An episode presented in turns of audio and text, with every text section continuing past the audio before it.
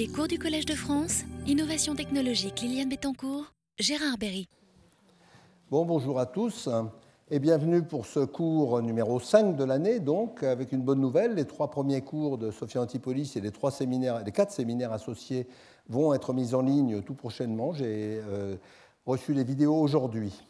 Alors aujourd'hui, on va faire un cours un peu plus léger que la dernière fois, mais que j'aime beaucoup personnellement, qui s'appelle Synchronisons nos montres, et où on va parler du temps de façon assez précise et aussi à travers l'histoire. Il n'y aura pas que de l'informatique aujourd'hui, il y aura de la physique et puis des petites surprises. Et donc, euh, la fois prochaine, nous, ferons coopérer des modèles de temps. La fois d'après, dans deux cours, donc le 26 mars, euh, il y aura un cours là qui sera beaucoup plus lourd, qui montrera la relation entre, précise qui existe entre logique intuitionniste et électricité. C'est quelque chose que j'aime beaucoup, je vous conseille vraiment d'être là. Euh, voilà, donc aujourd'hui, synchronisons nos montres. Alors, synchronisons nos montres, vous savez, dans les films de gangsters des années 40, 50, ça commence toujours comme ça, synchronisons nos montres pour être euh, sûr que hold up, tout le monde sera exactement en même temps et ça foire parce qu'il y a quelqu'un qui a sa montre qui a foiré en général. Alors, synchronisons nos montres, c'est euh, quelque chose qui est très ancien et qui rejoint des problèmes de physique dont on va parler aussi. Mais d'abord, je voudrais vous faire deux petites citations que j'aime beaucoup. Les citations d'anagramme d'Étienne Klein. Alors, le, livre Anagramme d'Étienne Klein est complètement extraordinaire, mais celle-là est très belle. Le facteur temps, c'est la fumée et c'est le parfum. Euh, vous avez aussi Albert Einstein, rien n'est établi pertinent pour aujourd'hui. Et puis une phrase très intéressante, dont on va parler pas mal, c'est Il est possible de posséder trop. Un homme avec une montre sait quelle heure il est, un homme qui a deux montres n'est pas vraiment sûr. D'accord? Et c'est de ça qu'on va parler aujourd'hui. Et c'est une citation qui est complètement bien vue de Lee Segal, qui est un homme de radio américain, euh, je ne sais pas à quelle époque. Alors, l'histoire de l'heure, elle est très ancienne, et elle est très naturelle parce que le temps, c'est le rythme. S'il n'y a pas de rythme, il n'y a pas de temps. Quand il n'y a rien qui bouge autour de vous, le temps, même pour nous, on va en parler dans le dernier cours, Virginie von va vous en parler, euh, on ne sent pas passer le temps, on ne comprend pas. Le temps passe quand ça bouge, quand il y a des rythmes. Alors des rythmes, il y en a partout. Il y a le rythme du jour et de la nuit qui est assez évident, sauf dans certains pays. Hein. Euh, je vous rappelle, euh, en Finlande, quand le policier interroge le suspect, il lui dit Que faisiez-vous dans la nuit du 15 novembre au 15 février? Il y a le cycle lunaire, il y a le cycle annuel. Le cycle lunaire est assez évident, le cycle annuel l'est quand même moins. Et puis, il y a les rythmes associés aux saisons qui sont aussi assez, assez compliqués parce qu'il y a le rythme de la lumière dans les saisons, mais le rythme de la température qui n'est pas du tout le même, qui est décalé. Ça dépend encore des régions, bien entendu. Et donc, ce sont d'abord les agriculteurs et les devins qui ont essayé de jouer avec le temps, de comprendre le temps. Les rythmes agricoles sont fondamentaux partout, dans toutes les civilisations, labourage, sommeil, récolte. Et puis il y a les rythmes de migration des, oiseaux et des poissons qui sont aussi extrêmement importants pour, euh, pour la vie de tous les jours, euh, avant le XXe siècle, disons. Et puis il y a des choses tout à fait extraordinaires et complètement incomprises. Je ne sais pas si vous savez, mais dans les espèces de bambous vivent très longtemps. Euh, il y a des bambous qui vivent 121 ans, d'autres 73, etc. Et chez pas mal d'espèces, tous les bambous de la Terre fleurissent en même temps. Ça, c'est au bout de 73 ans, par exemple. Donc ça, c'est un énorme mystère de la biologie, complètement inconnu. C'est bien, il y a encore des mystères partout. Alors, qu'est-ce que ça dit tout ça? Ça dit que ben, la nature a très bien suivi le cours de l'année dernière qui expliquait que le temps était éminemment multiforme et c'est euh, parfaitement exact. Bien. Alors, le problème du rythme, c'est le problème de la durée. D'abord parce que la plupart des rythmes sont irréguliers ou incompréhensibles. Le rythme de la Lune est régulier, mais très largement incompréhensible. Comprendre comment se déplace la Lune et calculer les marées, c'est toujours un gros problème, ce n'est pas du tout simple. Donc, euh, on va calculer la durée du jour, par exemple, par le passage de quelque chose au méridien. Alors, le plus simple, ça paraît d'être le passage du Soleil au méridien. Mais le passage du Soleil au méridien, qui a été longtemps utilisé pour définir la notion très vague de midi, ah ben on peut le voir avec un cadran solaire, on peut le voir comme ça, mais ce n'est pas précis. Et en plus, ça a un énorme problème, c'est que ça dépend du jour. C'est ce qu'on appelle l'équation des temps. Le Soleil au sud ne donne pas le midi, le Soleil au sud donne cette chose-là, cette espèce de 8 là, euh, qui va se décaler tous les jours en fonction de deux sinusoïdes qui se composent, et une qui donne l'ellipticité de la trajectoire de la Terre et l'autre l'obliquité de, son angle. Et ça, il y en a encore, il y a des précessions et des trucs comme ça. Et donc ça fait que euh, quand vous mélangez deux sinusoïdes, ça commence à être compliqué. Hein. les musiciens savent très bien ça. Et donc ça fait que la durée du jour par le Soleil est compliquée. Pourtant, on va l'utiliser et on va utiliser la durée moyenne du jour. Vous voyez que la durée moyenne du jour, ce n'est pas quelque chose de simple non plus. Hein. Alors il y a une autre durée du jour qui est beaucoup plus précise, qui est le passage d'une étoile au méridien. Alors là, c'est beaucoup moins sensible, c'est beaucoup plus régulier, et ça dure 23h56 minutes et pas 24 heures. Pourquoi? Ben Parce que la Terre, pendant ce temps-là, elle a fait un degré sur son orbite, et donc elle a été plus vite que le temps, si je puis dire. Et donc euh, ça aussi, ça change tous les jours. Mais c'est beaucoup plus précis, parce qu'au moins la notion euh, de, méridienne d'étoile est, Alors par exemple, les navigateurs, euh, vous savez, les navigateurs océaniens qui allaient de l'île en île sur leur pirogue à 500 km, ils naviguaient de façon totalement extraordinaire. Et quand les Européens sont arrivés, c'est eux qui leur appris à naviguer aux Européens. Hein. Il ne faut pas croire que les Européens savaient comment naviguer en Polynésie. Et ils arrivent sur de toutes petites îles. Il y a de très belles histoires là-dessus. Bien. Alors, le temps, bon, ça se constate d'un certain côté, mais il faut aussi le mesurer. Ça, on va en parler beaucoup. Pour synchroniser les montres, il faut avoir des montres. Hein. Alors, les premières montres, ben, c'est connu, c'était les clepsydes et les sabliers. Mais c'est des belles bêtes. Il y a des sabliers anciens qui faisaient, qui faisaient euh, un an. Il y a des sabliers modernes. Il y en a un à Berlin, par exemple, qui fait un an. Le sable coule un an. Après, il faut le retourner, ce qui n'est pas une mince aventure. Bon. Alors, euh, Juliette Lebion, à Sofla, et je le remonte parce que c'est un très bel exemple, nous a expliqué que les premiers algorithmes d'automatique étaient issus des clepsydres et des horloges à eau. Xétibios, 3e, siècle avant Jésus-Christ, c'est pas tout récent, avait fabriqué un système très malin. Parce que dans les clepsydres, le problème, c'est que quand l'eau coule, il y a, ben, le, le, jet ne coule pas pareil. Et donc, il avait fait un réservoir ici avec un niveau d'eau constant, un trop-plein, qui était alimenté par un réservoir qui, vidait trop vite pour alimenter le trop-plein. Et ça, ça faisait un écoulement d'eau plus ou moins constant, à part le calcaire, bien sûr, dans le réservoir C. Et donc, ça, c'est quand même très malin, et c'est une des premières applications véritables de l'automatique. Et là, vous avez une, horloge à eau beaucoup plus intéressante. Vous voyez qu'il y a une horloge discrète dans laquelle on va remplir ces petits cadrans qui vont tourner un coup et faire bouger le bonhomme ici pour dire quelle heure il est. Donc ça, j'aimerais bien en avoir une comme ça. Si vous en trouvez une opus, euh, vous m'écrivez. Euh, voilà le cadran solaire, bien entendu. Ça, c'est un très beau cadran solaire de Saint-Michel de Provence. Moi qui vis en Provence, je suis très sensible à ces cadrans solaires-là. Il est toujours l'heure de ne rien faire. Et le cadran solaire n'est pas quelque chose de simple du tout, puisque l'angle du Soleil change tout le temps puisqu'il faut comprendre la latitude. Vous savez, les Romains se piquaient mutuellement les cadrans solaires dans le monde entier. Et si vous avez un Romain qui a un cadran solaire norvégien qui donne rendez-vous à quelqu'un qui a piqué le sien au Liban, euh, ça ne va pas tomber tout à fait en face, sauf si c'est midi. C'est pour ça que les gens ne se donnaient rendez-vous qu'au lever du soleil, à midi et au coucher du soleil. Le reste n'était pas très praticable. Il faut comprendre que la notion d'heure régulière est très récente. Alors, les cadrans solaires, ça a pu euh, aller beaucoup plus loin, puisque voilà, j'avais montré dans ma leçon inaugurale le Yanta Mandir à Jaipur, qui est un, dans un observatoire. Il faut aller à Jaipur rien que pour ça, entre autres. Et euh, vous voyez, ce, cadran solaire, ici, c'est une. Euh, les petits personnages là donnent l'échelle. Il fait 24 mètres de haut, avec quelque chose en marbre parfaitement régulier. Et puis des graduations extraordinairement fines. Ça, c'est pas le même, c'est un petit qui est à côté, mais lui, il a, les mêmes graduations, sauf qu'il faut y aller là-haut. Hein. Et euh, donc ce cadran solaire-là, il est précis. Il donne la demi-seconde euh, à l'équinoxe. Il donne la demi-seconde. Et ça ne veut pas dire qu'il est précis à la demi-seconde, parce qu'être précis pour un cadran solaire, c'est une notion un peu bizarre. Mais pourquoi est-ce que je le mentionne? C'est parce que c'est le premier endroit au monde où on a synchronisé les montres. Le sultan de Delhi a été probablement le premier à imposer que tous les villages de son sultanat aient la même heure. Je ne connais pas les algorithmes qui faisaient. Euh, euh, vous allez voir que ce n'est pas très facile de faire PTP ou NTP euh, à l'époque du sultan de Delhi. Mais je ne sais pas comment il faisait, mais il avait imposé ça. Alors qu'en Europe, on va le voir, c'est arrivé qu'à la toute fin du, 20 du 19e siècle. Bien.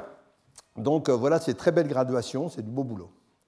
Alors ensuite, l'heure ben, a, été, a été essentiellement l'apanage de l'Église.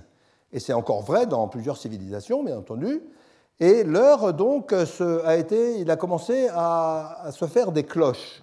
Une cloche, c'est quelque chose qui teinte. Et donc, euh, ben, vous avez les heures entre minuit et le lever du soleil avec quatre tintements, les matines, les primes, les tierces, on a un peu oublié tout ça, sexte, nonne, vêpres, ça on connaît à cause de Monteverdi, bien sûr, et les complis à la tombée de la nuit. Et donc, la France était rythmée, les pays euh, catholiques, beaucoup, étaient rythmés par les cloches. Il n'y avait pas de pendule, il y avait des cloches c'est très bien, parce que la pendule, il faut savoir lire, la cloche, il n'y a pas besoin. Donc, euh, et puis ça porte loin. Donc c'est très intéressant, mais ça veut dire aussi que la notion d'heure était totalement irrégulière. Alors il y a eu des époques où il y avait 12 heures par jour, 12 heures par nuit, les heures étant courtes en hiver le jour et longues la nuit et réciproquement l'été. Ce n'est pas super pratique. Et puis, il y a eu un moment aussi où on a décidé, des gens ont décidé de mettre euh, des heures constantes entre 10h et 2h. Alors là, les heures du, matin étaient super raccourcies ou super rallongées. Donc vous voyez, c'était quand même un très gros problème. Alors pas pour tout le monde, hein, dans, les champs, ce n'est pas un, problème gigantesque. Et euh, à la fin, s'il me reste du temps et si quelqu'un lève la main pour me demander, je vous expliquerai ce que c'est qu'un tintamarre, un des plus beaux mots de la langue française et qui est lié exactement à ça. Alors, ça s'est arrangé vers 1283 avec l'invention de cet objet-là, l'échappement. L'échappement est un objet fantastique parce qu'il va régulariser la mesure du temps. Et pourquoi il a inventé ça La personne qui a inventé ça, Dunstable en 1283, c'est parce que les clepsydres gèlent l'hiver là où il était. Donc il avait une motivation forte, et quand les clepsydres gèlent, on ne sait plus quand faire les prières. Alors ça, c'est extrêmement gênant. Donc, euh, il a inventé cet objet. Et la pendule à poids a été remplacée assez rapidement par Huygens, Huygens, je pense qu'on dit, euh, par le pendule, qui est beaucoup plus fiable, mais qui n'est pas très fiable, parce que, évidemment, la trajectoire du pendule, la, période n'est pas la même. En fait, la, la période du pendule calculable facilement, c'est que pour les petits intervalles, ce n'est pas pour les grands. Et donc, il a, il a compris qu'il fallait mettre une cycloïde pour que le fil s'appuie sur la cycloïde pour que la période du pendule soit régulière. Mais c'est à cette époque-là 1694 qu'on a commencé à pouvoir mesurer le temps de façon un peu précise. On ne s'était pas encore aperçu que la même pendule placée à deux endroits différents ne donnait pas le même temps. il a fallu attendre plus tard. Les pendules étaient très, très jolies, très intéressantes. Il y avait une seule aiguille. Pourquoi deux aiguilles? Au fond, une aiguille, ça suffit bien. Graduée en 24 heures, le, 24 heures est très ancien, hein. euh, graduée en 24 heures, vous voyez, et le, le démarrage était horizontal. Pourquoi on l'a mis vertical? Je ne sais pas, parce que je ne sais pas. Et vous avez ici la, pendule de la place San Marco à Venise, celle d'une très belle église de Venise dont je ne connais plus le nom, et celle de l'Observatoire astronomique de Prague, qui est un endroit absolument magnifique, surtout si vous voulez prendre des photos de touristes. Quand les automates sortent, les touristes sont magnifiques. Euh, moi, personnellement, je pense que les heures irrégulières, c'est une excellente idée. Et donc, j'ai fait une proposition tout à fait sérieuse au pavillon des poids et mesures. Euh, parce que le pavillon, des poids et mesures va disparaître. Vous savez, il y avait le mètre dedans, il y a longtemps qu'il n'y a plus le mètre. Il y a encore le kilogramme, il y avait la seconde, il y a longtemps qu'il n'y a plus la seconde, il y a encore le kilogramme, et vous allez voir que le kilogramme va disparaître aussi, c'est absolument tragique. Et nous avons un des plus beaux bâtiments historiques, les, poids et mesures, c'est la France, et ça va disparaître. Et donc j'ai proposé de mettre maintenant la pendule de référence des activités véritables de la journée. Donc il sera gradué avec des graduations mouvantes et déterminées par des commissions ad hoc avec Potron Minet le matin, d'accord, PM. 7 euh, heures et des poussières, très belle expression, la poussière d'heure n'est pas très bien définie. Euh, midi pétante, euh, midi à 14 heures, qui est aussi une très belle expression. Avec les poules, et là on peut faire ça très bien avec une webcam qui filme le poulailler de référence qui permet au monde entier de se coucher avec les poules, modulo décalage horaire. Entre chien et loup, on imagine très bien une aiguille avec un chien et un loup juste au moment où ça passe et point d'heure, qui est une des heures les plus intéressantes, surtout pour les Parisiens. Euh, il y en a deux, en fait. Il y a point d'heure, euh, quand on rentre très tard, on rentre à point d'heure, et du coup, on se lève à point d'heure l'après-midi. Euh, voilà. Alors, ça, c'est sympa, mais l'heure, c'est pas toujours sympa, hein, bien entendu. Les horloges pointeuses ont été utilisées en grand. Donc, ici, vous avez une, une, réclame, si je puis dire, pour une marque d'horloge pointeuse qui est particulièrement attirante. Bon, alors il n'y a pas que la mesure des heures qui est déjà quelque chose de compliqué, il y a le calendrier. Alors le calendrier, ça alimente des, débats sans fin, ça a alimenté des débats sans fin, et ça continue. Euh, le calendrier, bon, mais pourquoi il y avait des calendriers? Parce que le nom, les jours ne tombent pas juste, quoi. ça c'est vraiment casse-pied, 365 c'est au pif, mais ce n'est pas tout à fait juste, donc on a mis des années bissextiles, mais il y avait des décalages, etc. Et donc il y a Grégoire euh, euh, qui a fait un calendrier qui s'appelle le calendrier vulgaire, qui est encore utilisé. Et puis, en pataphysique, il y a le calendrier pataphysique avec des mois de 28 jours, euh, qui est des mois donc lunaires, mais qui est arrangé pour que tous les vendredis, tous les 13 soient des vendredis. Donc ça, c'est très précieux. Alors, il y en a d'autres qui sont très bien, et il y a un calendrier qui a été en fonction en France. Ça, c'est vraiment la peine de l'enseigner aux enfants. À l'époque du système décimal et des mesures et du mètre, et donc, c'est la place qui a été euh, chargée de fabriquer ce calendrier révolutionnaire. Un mois, trois semaines de dix jours, un jour, dix heures, une heure, cent minutes, une minute, cent secondes, cinq jours supplémentaires tous les ans qui s'appelaient Vertu, Génie, Travail, Opinion, Récompense, et les sans-culottides, les années bissextiles, qui étaient une fête gigantesque. Donc ça, je regrette vraiment que ça ait disparu. Euh, on aurait pu garder ça tranquille chez nous. Évidemment, les Anglais n'auraient jamais pris, parce que eux, ce n'est pas par 100 qui compte ou par 10. mais c'est resté en place officiellement pendant 12 ans. Avant d'être remplacé par le calendrier. Vous allez voir que la notion de remplacement d'un calendrier et même de l'heure est tout à fait fréquente. Donc c'est déjà pas simple de synchroniser ces montres, on voit ça. J'imagine avec une montre qui indique ça. Alors ce qui a vraiment tout lancé dans la mesure de l'heure, c'est le naufrage de la flotte britannique au Scilly, une partie de la flotte britannique au Scilly. Alors la flotte britannique, vous voyez, on voit ici l'image, était, était dans, la Manche et, dans le, canal, et euh, ben, ils ne savaient pas où ils étaient parce qu'à parce que, l'époque, on ne savait pas mesurer la longitude. La latitude, c'est facile, il faut regarder l'angle quand le soleil passe au plus haut, et comme c'est un maximum, ça se voit. La longitude, c'est très compliqué, parce que c'est le temps. Euh, si vous avez utilisé un sextant en bateau, vous visez le soleil, et là, eh bien, il faut avoir une montre, et à une seconde d'écart, c'est 400 mètres d'écart. Ça, c'est mathématique, on n'y échappe absolument pas. Une seconde d'écart égale 400 mètres.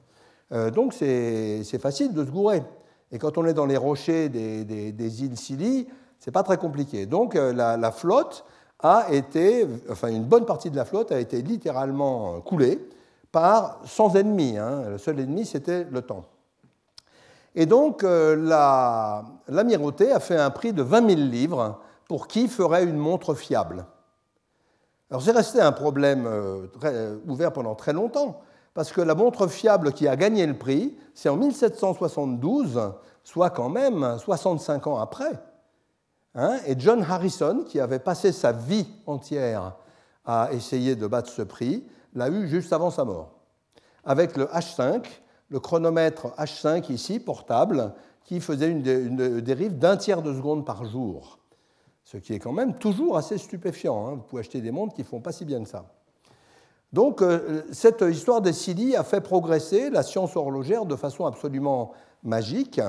Et euh, en l'honneur de Jean Vuillemin, je ne résisterai pas au plaisir de vous montrer une grande invention française, le tourbillon Breguet, euh, qui a été inventé le 7 Messidor en 9. Ah, encore un calendrier très très joli, d'accord, ben c'est le même. Hein. Et, vous voyez, le tourbillon Breguet, c'est ici une, cage dans laquelle on va faire tourner le mécanisme pour compenser statistiquement les effets de la gravité sur les frottements des axes. Vous voyez? Pour que le système tourne, il fait un tour par minute à l'intérieur du tourbillon. Alors ça, c'est une montre que vous pouvez acheter maintenant si vous avez les moyens. Mais enfin, toute personne qui n'a pas une montre avec un tourbillon Breguet à l'heure actuelle, il est arrivé à rien. Alors, après, il y a eu quand même, le temps avait de plus en plus d'importance. Et euh, euh, pourquoi? Parce que beaucoup de choses commençaient à être réglées à partir du temps. Et alors, ce qui réglait les choses, bien évidemment, c'était les trains. Les trains, c'était quand même euh, nouveau mais les trains avaient des horaires et les trains surtout n'avaient qu'une voie pour deux. Et ici, il y a eu un grand accident en 1853 où deux trains se sont rentrés dedans à fond parce qu'un des, conducteurs avait une montre qui était en retard ou qui retardait et qui pensait qu'il aurait le temps de passer avant l'autre. C'était avant la notion de canton. La notion de canton, c'est couper les rails en des morceaux et électriquement de s'assurer qu'il ne peut pas y avoir deux trains.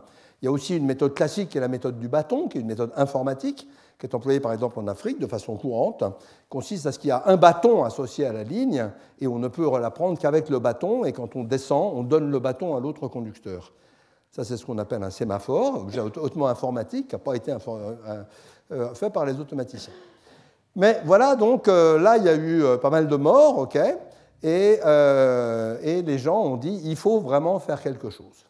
Et puis est arrivé quelque chose de, nouveau qui était le télégraphe. Et donc le télégraphe a permis de communiquer rapidement, parce que vous allez voir que synchroniser des mondes si on ne sait pas communiquer, c'est vraiment dur. Bien. Alors après, c'est devenu moins rigolo, quoique.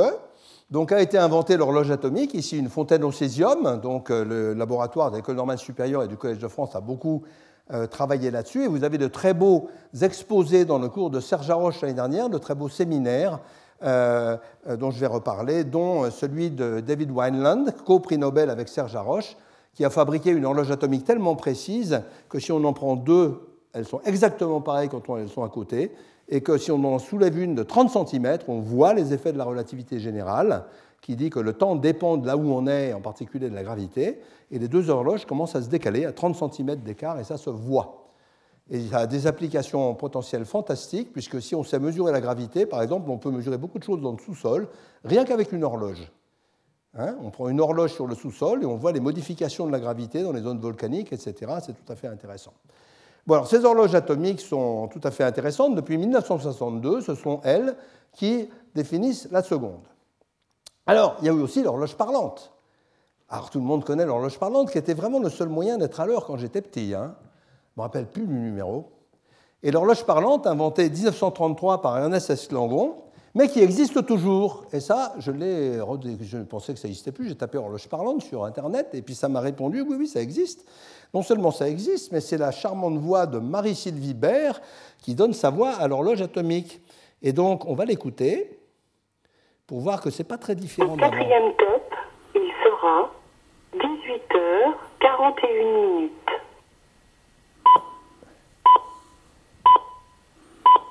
Alors, ce qui est très rigolo, c'est que c'est un top hein, qui fait tout, tout, donc est super long, mais c'est une horloge atomique qui est derrière. Donc c'est quand même euh, ces deux civilisations qui se parlent là. Mais il y a quelque chose de beaucoup plus surprenant encore, c'est qu'en fait, la minute d'après, voilà ce que vous entendez. Oups, non, c'est pas ça que je voulais entendre. J'ai dû aller un peu vite, donc je reviens en arrière. Voilà. C'est en alternance un homme et une femme. Au quatrième top, il sera 18h40 minutes. Et on ne sait pas qui c'est, lui. Si vous, avez des, si vous savez, vous me dites. Alors les horloges atomiques, euh, ben, euh, euh, Edward Lee est venu nous faire un exposé magnifique sur le temps aussi, et m'a appris que ben, voilà, une horloge atomique de poche, donc qui fait 17 cm3, 35 grammes, et qui a de l'ordre de 10-12 euh, comme précision. Donc c'est absolument fantastique. Donc on peut avoir le temps chez soi. Il n'y a pas le prix. Hein. On peut avoir le temps euh, chez soi, on peut avoir le temps dans un système électronique si on veut. Et euh, ça peut être tout à fait intéressant. Donc ça, je ne savais pas que c'était comme ça, mais c'est comme ça. Alors, l'horloge atomique sert à définir la seconde. Alors on va regarder un peu ce que c'est que les unités physiques pour voir qu'on rentre dans un monde totalement étrange et quelquefois très largement pataphysique. Hein. Euh, la seconde, c'est 9 milliards 192 631 770 périodes de la relation correspondante à la transition entre les niveaux hyper fins F3 F4 de l'état S6 1,5 de l'atome de césium 133 au zéro absolu, ce qui n'est pas très facile à trouver. Bon, c'est une définition très intéressante. Ce qui est intéressant aussi, c'est qu'à l'heure actuelle, les horloges sont beaucoup plus précises que la définition. C'est-à-dire que les horloges euh, qui ont post-césium, les horloges rubidium, euh, donnent beaucoup plus de décimales que ça. On en est à l'heure actuelle à 5, 10 18. Et là, on est à 19. Hein. mais bon, mais il se trouve que l'horloge césium est quand même extrêmement régulière, donc ça marche toujours. Alors, euh, on peut en déduire que ce n'est pas très pratique pour la vie de tous les jours, tout ça. Parce que, par exemple, si on définit le laps de temps comme 1, 1 sur ce nombre-là, Hein, le laps de temps étant la plus petite unité qu'on peut nommer du temps, eh bien, une seconde, c'est à peu près 9,2 gigalaps. Vous pouvez en déduire que pour la vie de tous les jours, ça se passe comme ça. Un œuf coq au niveau de la mer, c'est 3,43 3 minutes 45 secondes, c'est à peu près 2 teralaps. Mais faire cuire un œuf coq au zéro absolu, c'est quand même pas trivial. Et donc, à 100 degrés à Paris, avec la pression atmosphérique, un peu moins de 100 degrés, ça fait à peu près 2,25 teralaps. Okay. Donc on voit bien que ces unités n'ont jamais atteint l'homme normal et qu'on ne va pas acheter du tissu en disant mettez-moi 6 millénaires. On y va toujours en disant mettez-moi 2 mètres. Euh, la seconde, oui, pardon, excusez-moi, c'est après. Alors, la fin de notre kilogramme étalon. Ah, voilà quelque chose de, terrible. Donc, le kilogramme étalon du pavillon des poids et mesures est un cylindre en platine iridiée. On apprend ça quand on est à l'école. Platine iridiée, 90% de platine, 10% d'iridium. 39,17 euh, mm de hauteur et de diamètre. C'est un cylindre carré, si je puis dire. Et ce cylindre-là est unique au monde, mais a des copies dans le monde entier. Et il n'y a qu'un seul homme qui a le droit de le toucher, euh, et qui doit l'essuyer avec un chiffon en faisant deux gestes extrêmement spéciaux et le peser contre les copies. Et à l'heure actuelle, il y a un gros problème, c'est que les copies sont d'accord entre elles, mais pas avec le kilogramme étalon. Donc euh, les gens sont très embêtés parce que c'est lui la référence mondiale et ils veulent la changer. Et là, les projets sont absolument fabuleux et ça vaut le coup de les raconter même en cours d'informatique. Euh, le premier, c'est australien. Le silicium cristallise extrêmement bien. On va donc fabriquer une sphère de silicium dont on connaît les atomes par leur petit nom, essentiellement. Donc diamètre précis à 70 nanomètres, défaut de rigorosité inférieur à 0,3 nanomètres. Donc cette sphère existe, je crois qu'il y en a même plusieurs. Euh, c'est du joli boulot, d'accord C'est rien à voir avec le machin qui a été fabriqué euh, on ne sait quand, qui était aussi du joli boulot pour l'époque. Mais là, on est dans la cristallographie, on sait mesurer exactement les. D'accord. Ça, c'est la solution australienne.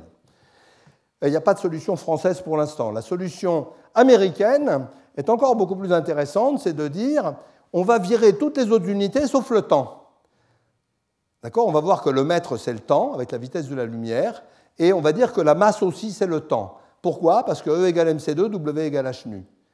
E égale mc2, donc de l'énergie, c'est la même chose que euh, la masse, masse égale énergie, et énergie, W égale h nu, c'est la même chose que la fréquence.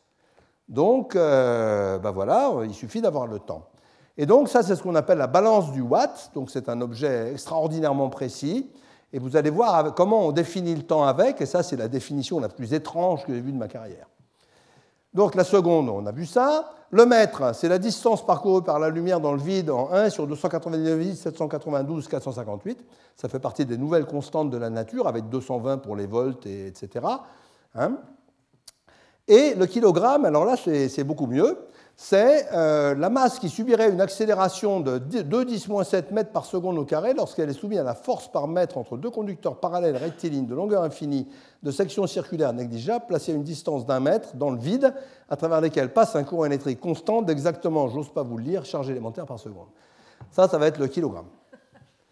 Donc maintenant, vous irez chez le, vous irez chez le boucher et dites mettez-moi 12 siècles de beefsteak et il vous dira il y a 132 ans de plus, est-ce que je vous les laisse?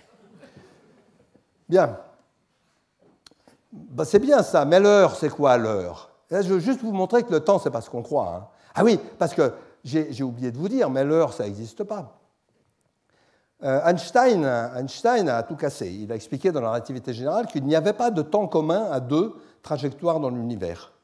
Nous ne pouvons pas avoir de temps commun. Chacun a son temps, il n'y a pas de problème, mais personne ne peut avoir de temps commun avec quelqu'un d'autre.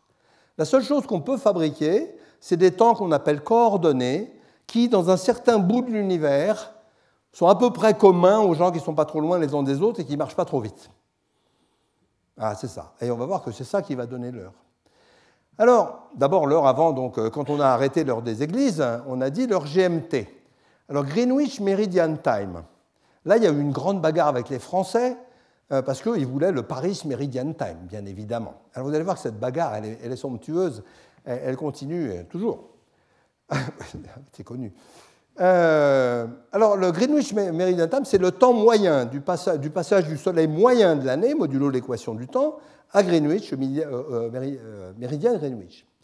Alors, c'est très bien. Alors, les, les, trains étaient très contents d'avoir cet objet-là, donc ils l'ont adopté, mais il y a eu des protestations véhémentes et la loi anglaise a interdit l'usage de cette heure et rétabli l'usage des heures locales dans les villages d'Angleterre jusqu'en 1880. 1880, c'est pas loin. Hein bon. Alors après, le problème, c'est les horloges atomiques, qui sont bien plus précises que le Soleil et bien plus pratiques. Et donc, les horloges atomiques, on a défini le TAI, le temps atomique international, en français, même chez les Anglais. TAI, temps atomique, temps atomique international. 200 horloges au césium, mais évidemment, euh, Einstein étant passé entre-temps, ces horloges au césium ne peuvent pas, comme elles n'ont pas la même gravité, elles ne peuvent pas être en phase, donc de, la physique sophistiquée pour faire ça, et base de plein d'autres temps, et il y a des tas d'autres temps. Et alors là, la bagarre entre les Français et les Anglais euh, s'est terminée comme ça. il y a ce qu'on appelle le temps universel coordonné, TUC. Les Anglais sont dit d'accord, il faut un Coordinated Universal Time, et pour ne donner la victoire à aucun des deux, on l'a appelé le temps UTC pour que ça ne veuille rien dire. Donc quand vous regardez la météo, on vous dit il est telle heure UTC, qui est le temps civil international, c'est parce qu'on n'a pas voulu trancher la bagarre français-anglais. Alors ça c'est quoi?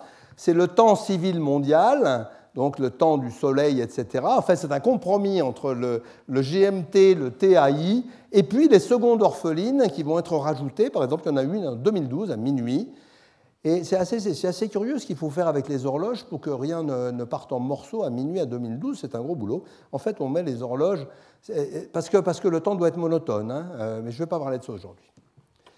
Et puis il y a des tas d'autres temps. Il y a le TCB, donc ça c'est le temps euh, pris au centre du Soleil. Il y a le TCG, le temps pris au centre de la Terre, ça, ça sert en sismique. Euh, il y a le TT, le temps terrestre, c'est le temps sur la Terre. Quand vous êtes sur la Terre, quel est le temps? Et quand on a besoin de très grande précision, pour les mesures physiques par exemple, on est obligé de manipuler plusieurs temps. Donc, euh, ben, je pense que c'était intéressant de raconter ça. C'est pas fini l'histoire, loin de là, parce qu'on ne sait pas vraiment, il n'y a pas vraiment de temps. hein. Vous pouvez lire tous les bouquins de physique, le temps n'existe pas vraiment. Ce n'est que des approximations. Mais pour nous, ça va aller très bien. Alors, le temps a fait des très beaux bugs, j'en ai parlé il y a un certain temps. Euh, bug de temps, alors euh, dans mes cours précédents, euh, vous pouvez voir tout ça. Euh, le 31-12-2008, tous les lecteurs MP3 Zune qui venaient de sortir de chez Microsoft ont tous bouclé sur quatre instructions parce que euh, c'est bisextile ou pas, ça n'avait jamais été testé. Ça a bouclé sur quatre instructions, deux if, tchouk, comme ça. Donc toutes les piles se sont vidées en même temps. Euh, ils sont repartis le lendemain matin, mais le Zoom n'a jamais décollé après ça. Donc ça, c'est très bien. Mais c'est- très fréquent. Par exemple, en 2010, les PS3 FAT, un modèle de, console de jeu, dans un bout de, circuit de ARM, il y avait quelque chose qui calculait les années bissextiles. 28 février, minuit, qu'est-ce que je fais? Planté complètement. hein. ils sont passés au 1er janvier 2000 ou à des dates complètement aléatoires. Les jeux ont été perdus, la connexion réseau a été perdue, il y a eu des millions et des millions de messages sur Internet, vous pouvez regarder. PS, euh, PS3 FAT euh, 2010, vous avez de quoi lire dans le genre injure. Euh, Apple, qu'on dit toujours euh, beaucoup moins buggé que les autres, ce qui n'est pas faux, euh, quand même, le, passage de l'heure d'hiver au 2010, eh ben, ils ont passé l'heure, mais ils ont oublié de passer les réveils. Donc ça a été très intéressant aussi côté message. Mais j'avais mentionné aussi le bug du Scud de, de, de Daran. Et, voilà, donc 28 morts, 98 blessés, parce que le missile Patriot a une horloge qui est débile, qui calcule au dixième de seconde, avec qui ne peut pas marcher pendant plus de 4h50. Il faut rebooter le système tous les 14h50, il ne l'avait pas fait, le système a marché pendant 100 heures, et le, et Patriot est parti comme ça, au lieu de partir comme ça. Voilà, donc euh, c'est tout ça, c'est dans le cours qui est mentionné là, vous le trouverez sur les trucs. Bon, alors maintenant passons aux choses un peu plus informatiques. Comment on fait pour synchroniser nos montres? Alors il y a deux, il y a plusieurs protocoles, euh, mais il y, a, deux vraiment euh, qui sont très utilisés. Il y a un standard ISO qui s'appelle PDP, PTP, deux versions, 2002-2008, des, des, des pendules de base, ça c'est indispensable, qui peuvent être soit le GPS, GPS c'est des horloges atomiques synchronisées de façon très fine dans les satellites, et puis, euh, ah oui, la mesure du temps du GPS, c'est ça qui vous donne votre distance. hein. Le GPS envoie un message avec marqué le temps dedans, et vous lisez le temps, et vous déduisez à quelle distance vous êtes. Sauf que vous n'avez pas d'horloge atomique sur vous, donc c'est un petit peu plus compliqué que ça. Ça vaudra sûrement un cours un jour. Donc euh, ça, ça travaille. euh, alors par exemple, le GPS travaille en TAI et communique l'écart avec UTC, donc il ne faut pas se gourer quand on fait ça. Euh, ça utilise des réseaux, des réseaux multicast. Réseau multicast, ça veut dire qu'on on fait du broadcast. On envoie un message à tout le monde en même temps. Par exemple, Ethernet. Quand on écrit dans le fil d'Ethernet, tout le monde reçoit. Les objectifs de PTP, c'est synchroniser à moins de 1 microseconde vos ordinateurs. C'est pas mal. Euh, de ne pas charger du tout vos ordinateurs, du genre un petit message toutes les deux secondes. Euh, D'être simple à administrer, que vous n'ayez rien à faire en gros, c'est ça que ça veut dire, puis que les administrateurs n'avaient pas grand-chose à faire non plus. Mais il y a une contrainte pour PTP, vous allez voir pourquoi, c'est que les temps aller et retour des messages dans le réseau doivent être les mêmes. Alors c'est assez facile à comprendre. Donc euh, tout ce que je vous raconte vient d'un white paper euh, qui est très bien fait, qui s'appelle euh, Precision Clock Synchronization et qui décrit ce standard, qui est un white paper industriel. Alors comment ça marche déjà? Eh bien, vous avez des, maîtres, là, des grands maîtres, des GPS ou des horloges atomiques, et puis vous avez les, les, clients qui sont là, et il peut y avoir des sous-réseaux. Et entre les maîtres et les clients, il y a ce qu'on appelle des, des boundaries, des boundaries. Pourquoi il faut faire ça? Parce que par exemple, si vous avez un, Ethernet, dans un Ethernet, le temps aller et le temps retour sont le même. Mais si vous avez un switch entre deux Ethernet, là c'est plus vrai. Le switch va prendre un temps, il peut prendre un temps variable. Donc vous allez casser votre précision temporelle, vous allez voir l'effet de ça tout à l'heure. C'est tout à fait tragique. Euh, donc ces choses-là sont en fait, on va les voir ici, ces choses-là sont esclaves d'un côté, elles parlent à un maître, et elles sont maîtres de l'autre pour parler à l'esclave. Et ce qu'elles vont faire, c'est qu'elles vont, on va recevoir des timestamps très précis ici, des, des heures très précises dans les messages ici. On va les recevoir là, et lui va connaître exactement le délai qu'il met et va modifier le timestamp en question pour l'envoyer là. C'est-à-dire, il va le faire relais compétent en heures, ce qu'un switch normal à 20 dollars ne fait évidemment pas. D'accord? Donc ça, c'est compenser les délais internes. Alors comment ça marche PTP et un peu tous les protocoles de ce type-là Voilà comment ça marche. Vous avez un maître et un esclave et vous avez la ligne des temps. Et puis au départ, chacun a sa montre, elles ne sont pas accordées. Par exemple, au temps initial, chez le maître, il est 1000 et chez l'esclave, il est 1005. Donc le maître commence par envoyer un message en donnant un temps approché, qui ne sert pas à grand-chose d'ailleurs, il lui dit il est à peu près 998. Pourquoi il dit ça? C'est parce que ce temps est calculé par logiciel. Et là, il faut le temps que ça passe dans le driver, il faut le temps que l'OS prenne la main, que ça passe dans le driver, que ce soit écrit, que ça parte, ce n'est pas un temps précis. Ce qui compte simplement, c'est que ça prévient l'autre qu'il va arriver à un temps précis. Donc, là, il est min 7, on va supposer que le temps de transmission, c'est 2. Le, pendant ce temps-là, ce que fait le maître, c'est de demander à son hardware à quelle heure exacte il a envoyé ce message dont le contenu était 998, mais qui servait à rien. C'est ça qui va compter. Il, redemande au hardware maintenant, parce que c'est le hardware qui doit faire ça, à quelle heure tu as envoyé ce message précédent. Et lui dit, euh, par exemple, euh, il dit 1000, c'était 1000. Ça, c'était le vrai temps d'envoi. Hein. Donc il dit 1000. Donc il envoie un message qui s'appelle follow-up dans lequel il met ce temps 1000. D'accord? L'autre reçoit ce message en 1015. Alors qu'est-ce qu'il peut savoir maintenant? Il sait que ce message-là, le premier, a été envoyé à l'heure 1000 et que lui l'a reçu à 1007. Il se fiche complètement d'à quelle heure a été envoyé le second. Hein. Et donc il dit, ben, c'est bien, je vais faire une petite soustraction, une addition, il faut que je me recale en 1008. Pourquoi? Parce qu'il faut que je prenne le 1015 qui est là, moins le 1007 qui est là, plus le 1000 qui est là. Vous pouvez vérifier ça très facilement, c'est un truc de, de, primaire. Euh, c'est comme ça que vous allez vous recaler. 1008, eh ben, c'est tout à fait exact parce que euh, je me recale essentiellement sur. Comme je ne connais pas le délai de la ligne, je vais essentiellement supposer qu'il est de 0 pour l'instant. Et ça va être mieux que ce que j'avais avant. D'accord? Je suis en 1008. Bon, très bien. Le coup d'après, il y a un autre message sync qui part, je le reçois, un autre message follow-up qui part en 1015, parce que le sync, maintenant, il sait exactement à quelle heure il est parti. Alors, si le maître est très très fort, il n'a pas besoin de faire les deux messages, il peut envoyer directement un sync un feu, pardon. Et donc là, je dis, bah, c'est bon. C'est bon parce que ben, 1015, je n'ai pas besoin de le corriger. Mais peut-être que si c'est un peu trop long, moi, j'aurais peut-être pu dériver. Donc j'aurais peut-être eu une recorrection à faire, que j'aurais étudié soigneusement pour faire des statistiques après. Hein. Et là, je vais mettre dans le cas simple. Alors qu'est-ce qui se passe maintenant? C'est l'esclave qui prend l'initiative pour calculer le délai. Et donc il envoie un message au maître qu'il appelle délai request 1021. Le maître le reçoit, regarde exactement à quelle heure il le reçoit, renvoie un message en lui disant délai réponse 1025. Donc à ce moment-là, ce que c'est l'esclave, c'est qu'avec euh, euh, trois opérations, il sait calculer le délai. En gros, il calcule ça moins ça sur deux, ça plus ça sur 2. OK? Et il trouve que le délai vaut 2.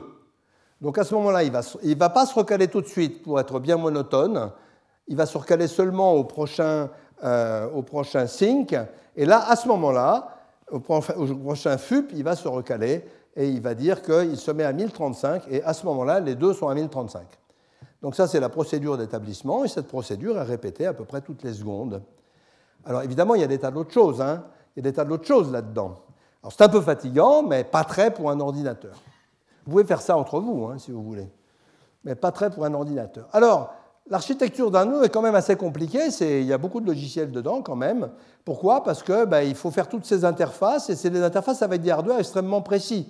C'est-à-dire que quand on met un timestamp dans un message, il faut qu'il soit hyper précis. Hein. et il faut le mettre exactement au moment qu'on connaît. Alors, on ne le met pas forcément au moment où on l'envoie, puisqu'on a vu des sync et follow-up, mais il faut que les timestamps soient hyper précis, à la réception aussi. Donc, les drivers doivent être extrêmement soignés. On doit parler aux OS de façon extrêmement soignée. Et en plus, les horloges des machines ont euh, intérêt à être quand même à peu près correctes, sachant qu'une horloge, ça dérive, on va voir pourquoi. Donc, euh, ce n'est pas, pas, tout à fait si simple.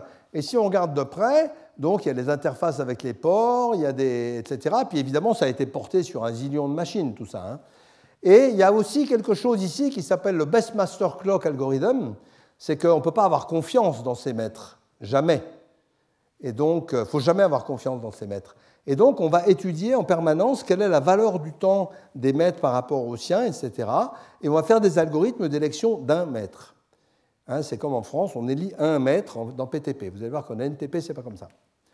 Donc ça, ce sont des protocoles qui sont assez compliqués, mais qui fonctionnent très bien. Euh, utilisés par exemple au LHC, au CERN. Donc le projet White Rabbit synchronise des horloges à 10 km de distance à 80 picosecondes près, ce qui est la taille au-dessus de ce que je vous racontais, par GPS, I3E et Ethernet. Et si vous appelez les neutrinos qui vont plus vite que la lumière, eh ben, c'était justement un problème de délai qui n'était pas tout à fait symétrique parce qu'il y avait un faux contact dans des fibres optiques.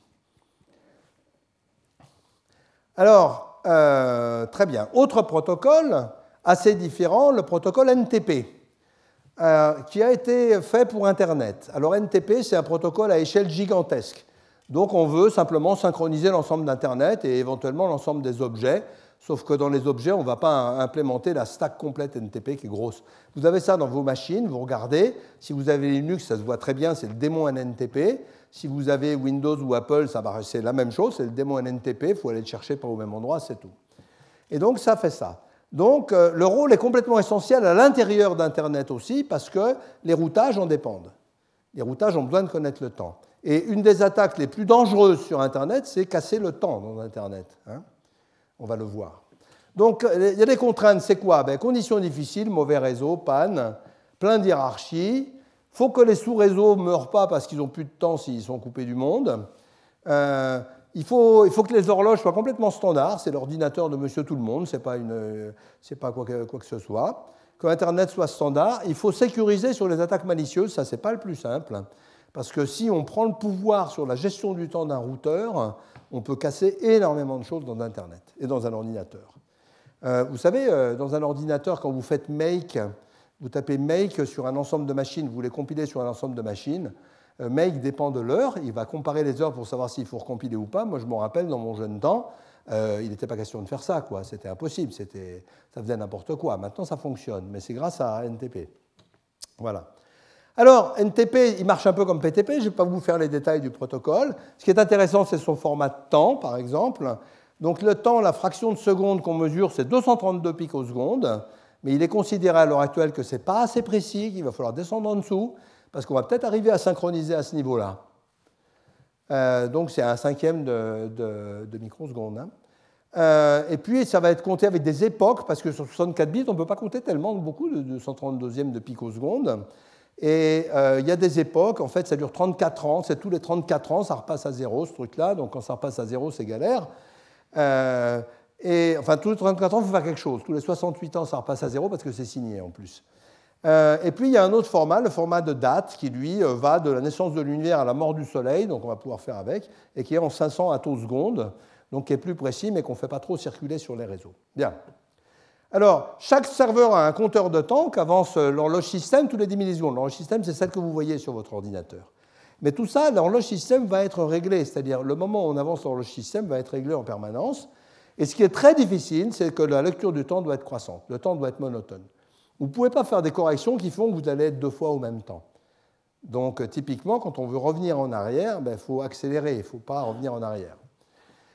Euh, la température fait beaucoup bouger les choses et la correction doit être faite dans le noyau du système de façon très précise, à la microseconde près. Donc, euh, pour les, pour les OS, ce n'est pas une mince aventure. Bon, c'est fait maintenant. Alors, après, c'est très compliqué parce que vous avez des clients et des serveurs, il y a des négociations dans tous les sens. Chaque client, il n'y a plus de temps constant. On ne peut plus euh, travailler sur les temps constants, il faut travailler statistiquement. Donc, on travaille statistiquement sur des poignées de serveurs, etc. Les serveurs tombent en panne, ils se cassent, il faut trouver de nouveaux serveurs, il faut des algorithmes distribués. C'est un cours d'algorithmique massif, hein, ce genre de choses. Le bouquin est épais comme ça, hein, si vous voulez le lire. Euh, il faut de la crypto, il faut, il faut évaluer les serveurs, il faut évaluer sa propre machine en permanence. Donc il y a tout un bouquin qui explique ça, je ne vais pas vous faire les détails. C'est un processeur riche et complexe, et surtout c'est un travail collectif mondial complètement dément. C'est David Mills qui a coordonné ça, c'est lui qui a écrit le bouquin. Et ça a été fait par énormément de bénévoles à travers le monde, y compris le code. Et euh, il y a énormément de gens qui ont dédié une bonne partie de leur vie à synchroniser les horloges sur Internet, et de façon à ce que ça marche. En général, quand les gens se synchronisent, ce n'est pas forcément garanti que ça va marcher. hein. Voilà, et maintenant, euh, ils pensent qu'on arrive à synchroniser 50 nanosecondes dans les bons cas, avec les bons liens, etc. hein, pas avec des liens pourris, évidemment. Bon, alors, euh, qu'est-ce qu'il fout là, C'est pas bon, ça C'est pas celui-là que je voulais, c'est le précédent. Ah, où il est? Ah, je suis désolé. Bug en ligne, ça peut arriver. Mais je vais vous montrer. J'ai dû, dû débrancher un transparent. Oui, mais c'est ça. Voilà, c'est simplement ça. C'est rigolo, ça arrive rarement, mais ça arrive. Voilà, donc ici vous avez Ptolémée, qui est un système qui manipule beaucoup le temps, dont on va parler euh, beaucoup la semaine prochaine. Ptolémée à Edward Lee, qui a fait cette conférence qu'il faut absolument regarder. Et on va modéliser ici la localisation des défauts d'une ligne électrique. C'est un vrai problème. Alors pour montrer pourquoi le temps précis est fondamental. On a une ligne électrique entre le point A et le point B qui fait 60 km. Et puis, paf, il y a la foudre qui tombe dessus, elle se fait couper par quelqu'un, euh, il y a un tracteur qui a fait clac, euh, il y a plein de raisons pour lesquelles une ligne électrique euh, peut péter. Alors, comment Alors évidemment, on ne va pas faire les 60 km, l'idée c'est de ne pas faire les 60 km en regardant la ligne. hein. L'idée c'est de savoir où elle est, où est le défaut. Et pour ça, ce qu'on va faire, c'est simplement de dire que quand il y a un défaut, il y a quelque part un signal électrique qui va arriver ou ne plus arriver, ce qui est la même chose, à A et à B mais que les signaux électriques se, se propagent à la vitesse de la lumière. J'ai jamais compris pourquoi, il faut vraiment que je demande aux physiciens, mais c'est comme ça. Les fronts électriques se propagent à la vitesse de la lumière. Et que donc, si on sait mesurer la différence de temps entre le moment où A l'a reçu et le moment où B l'a reçu, on sait localiser la panne. Mais il faut être précis, parce que la lumière, c'est quand même pas piéton, la lumière. hein. Il faut être précis. Donc voilà, donc c'est un programme Ptolémée qui va modéliser ça. Et lui, évidemment, a besoin de faire une synchronisation temporelle très forte entre, les, entre ces composantes. Ce serait bien que je retrouve mes lunettes de vieux, elles sont là. Voilà, alors, euh, il est, où il est parti, Ptolémée Voilà, donc je lance ce programme. Alors, ce- vous allez voir la prochaine fois avec Ptolémée que Ptolémée, est- j'ai pris le livre de Ptolémée. Le livre de Ptolémée est merveilleusement écrit et toutes les figures marchent. Vous cliquez dessus et paf, le programme fonctionne, il s'est téléchargé, il est là. Donc ici, on voit qu'il y, a il y a quelque chose qui va générer des erreurs euh, à, une certain- à un certain rythme. Ici, il y a la station A, donc on va ouvrir la station A. D'accord? Bon, il y a des trucs qui vont nous servir à faire un display du temps. Et ici, il y a un synchronisateur qui va envoyer l'heure à B. On va faire un truc très simple. On va envoyer euh, simplement l'heure à B euh, comme premier exemple. Et puis B ici, euh, B ici, ben, il va recevoir l'heure et il va faire une correction de l'heure ici avec un petit PID, proportionnel intégral dérivé, qui est le truc de base de l'automatique. Et il va faire ce boulot d'aligner son, son heure sur celle de A. D'accord? Ici, il va y avoir le calcul de l'endroit où est la, la panne en comparant les deux horloges. Mais il faut que les deux horloges soient super précises. ok?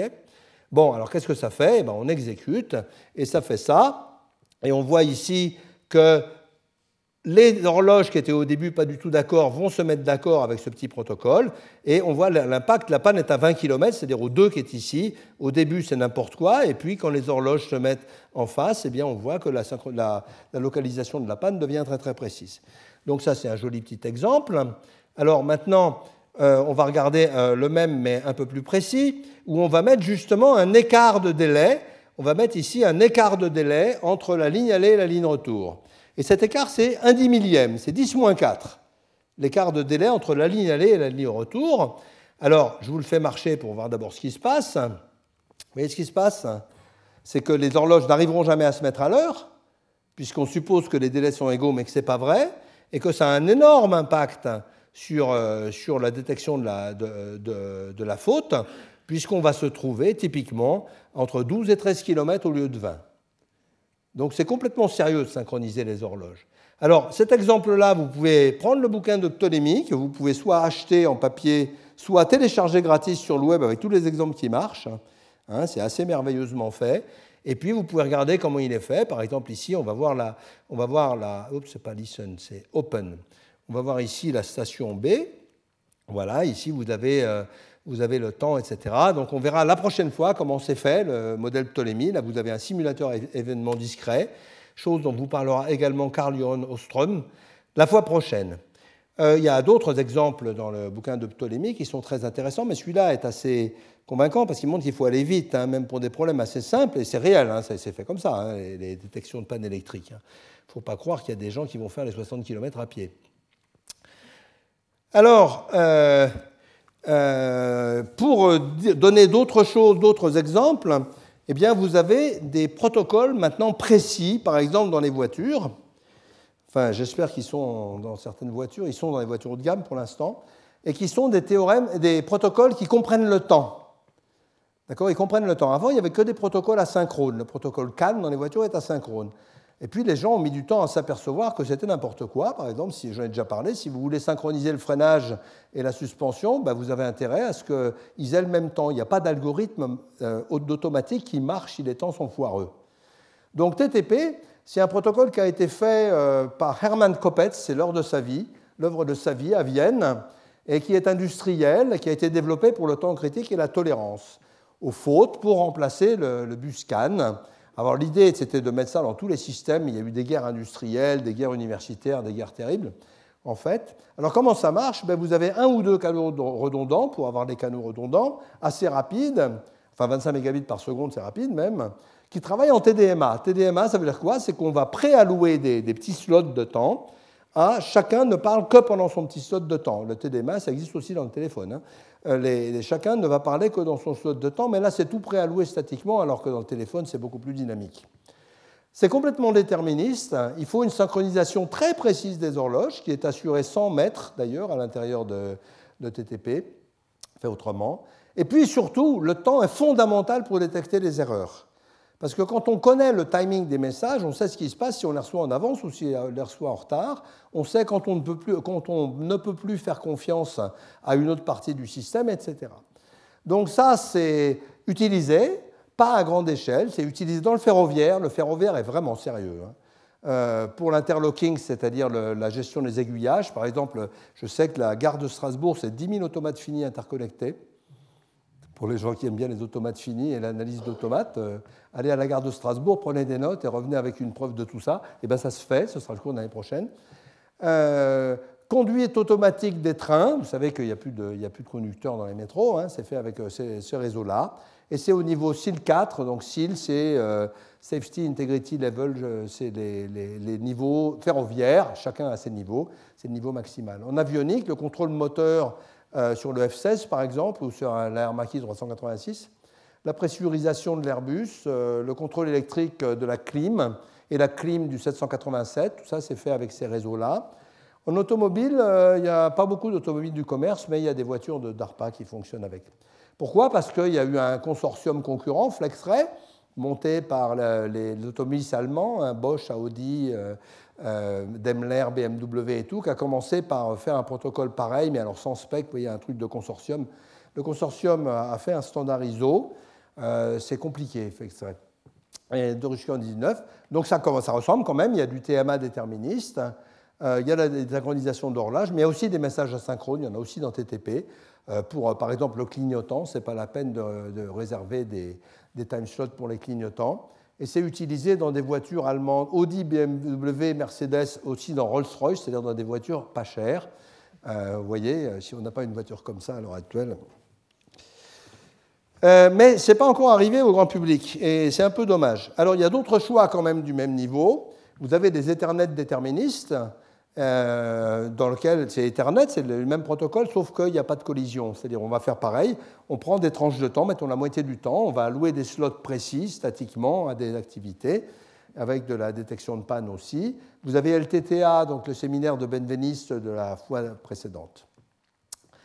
Et alors, euh, j'ai lu avant-hier un, article totalement fascinant sur l'extraordinaire mauvaise qualité des logiciels d'un automobiliste, Toyota en l'occurrence, euh, qui a provoqué des accidents, c'est-à-dire, là c'est dans le cas précis, c'est des suraccélérations, la voiture se met à accélérer toute seule à fond, donc ça a tué des gens. Et euh, le code, donc il y a eu un procès, donc le code a été divulgué, il a été analysé, et si vous voulez, c'est un prodigieux exemple de l'ensemble des choses qu'il ne faut pas faire en programmation. Mais il n'en manque pas une, hein, c'est totalement prodigieux.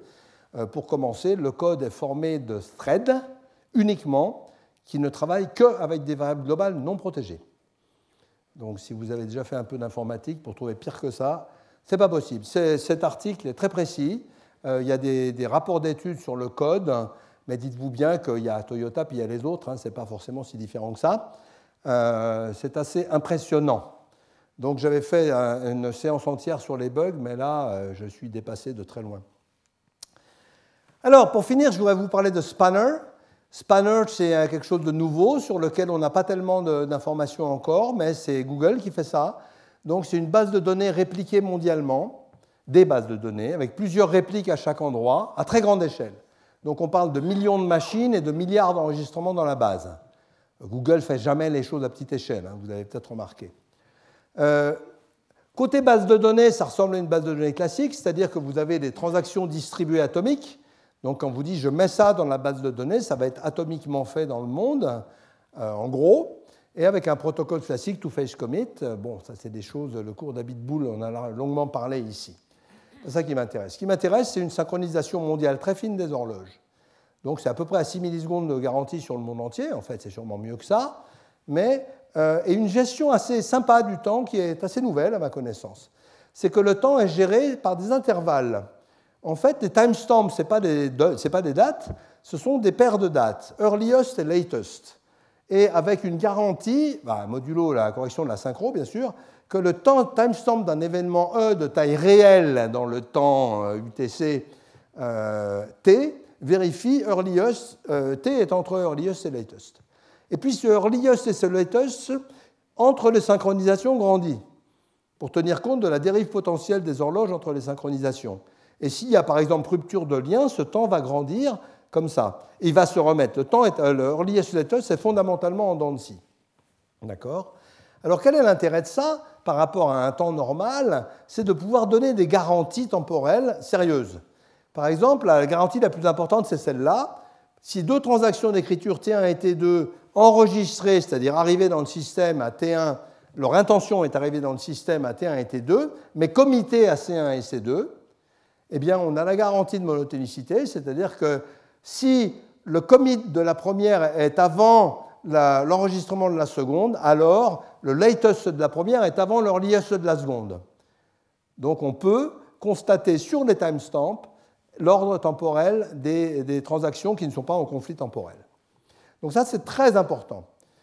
Et bien sûr, chaque réplique va maintenir son propre timestamp sur lequel elle est sûre qu'il ne se passera plus rien après ce timestamp. D'accord est sûre qu'à ce timestamp, euh, la base est congelée. Et quand on fait une lecture, on peut faire deux choses. On peut donner un timestamp et faire un, et faire un snapshot de toute la base ou d'une partie de la base. On peut faire un vrai backup temporelle de cette base. Et puis, c'est complètement indépendant de la réplique. Vous posez une question à n'importe quelle réplique dans le monde, vous avez la même réponse de façon déterministe. Et puis, on peut aussi faire du best effort si, euh, si vous n'avez pas besoin de cette précision-là, parce que quand même la facture est un peu élevée hein, euh, de cette précision-là. Vous pouvez aussi faire des lectures classiques dans cette base de données. Et ils sont en train de passer un très grand nombre d'applications sur ce type de base de données, qui, à mon avis, à l'intérieur, ne doit pas être une petite affaire. Bien. Conclusion, euh, la synchronisation temporelle précise devient essentielle dans un nombre d'applications critiques majeures et elle est faisable. Elle est faisable. Il ne faut pas être naïf, mais elle est faisable à complexité et coût raisonnable. Euh, elle n'était pas faite sur Internet avant, maintenant elle est faite. Et pourtant, ce sujet-là est très peu connu. J'aimerais bien savoir combien d'entre vous connaissaient ce sujet euh, très bien. Moi, je le connaissais un peu. Ça m'a demandé du boulot de faire tout ça. Et d'où ce cours.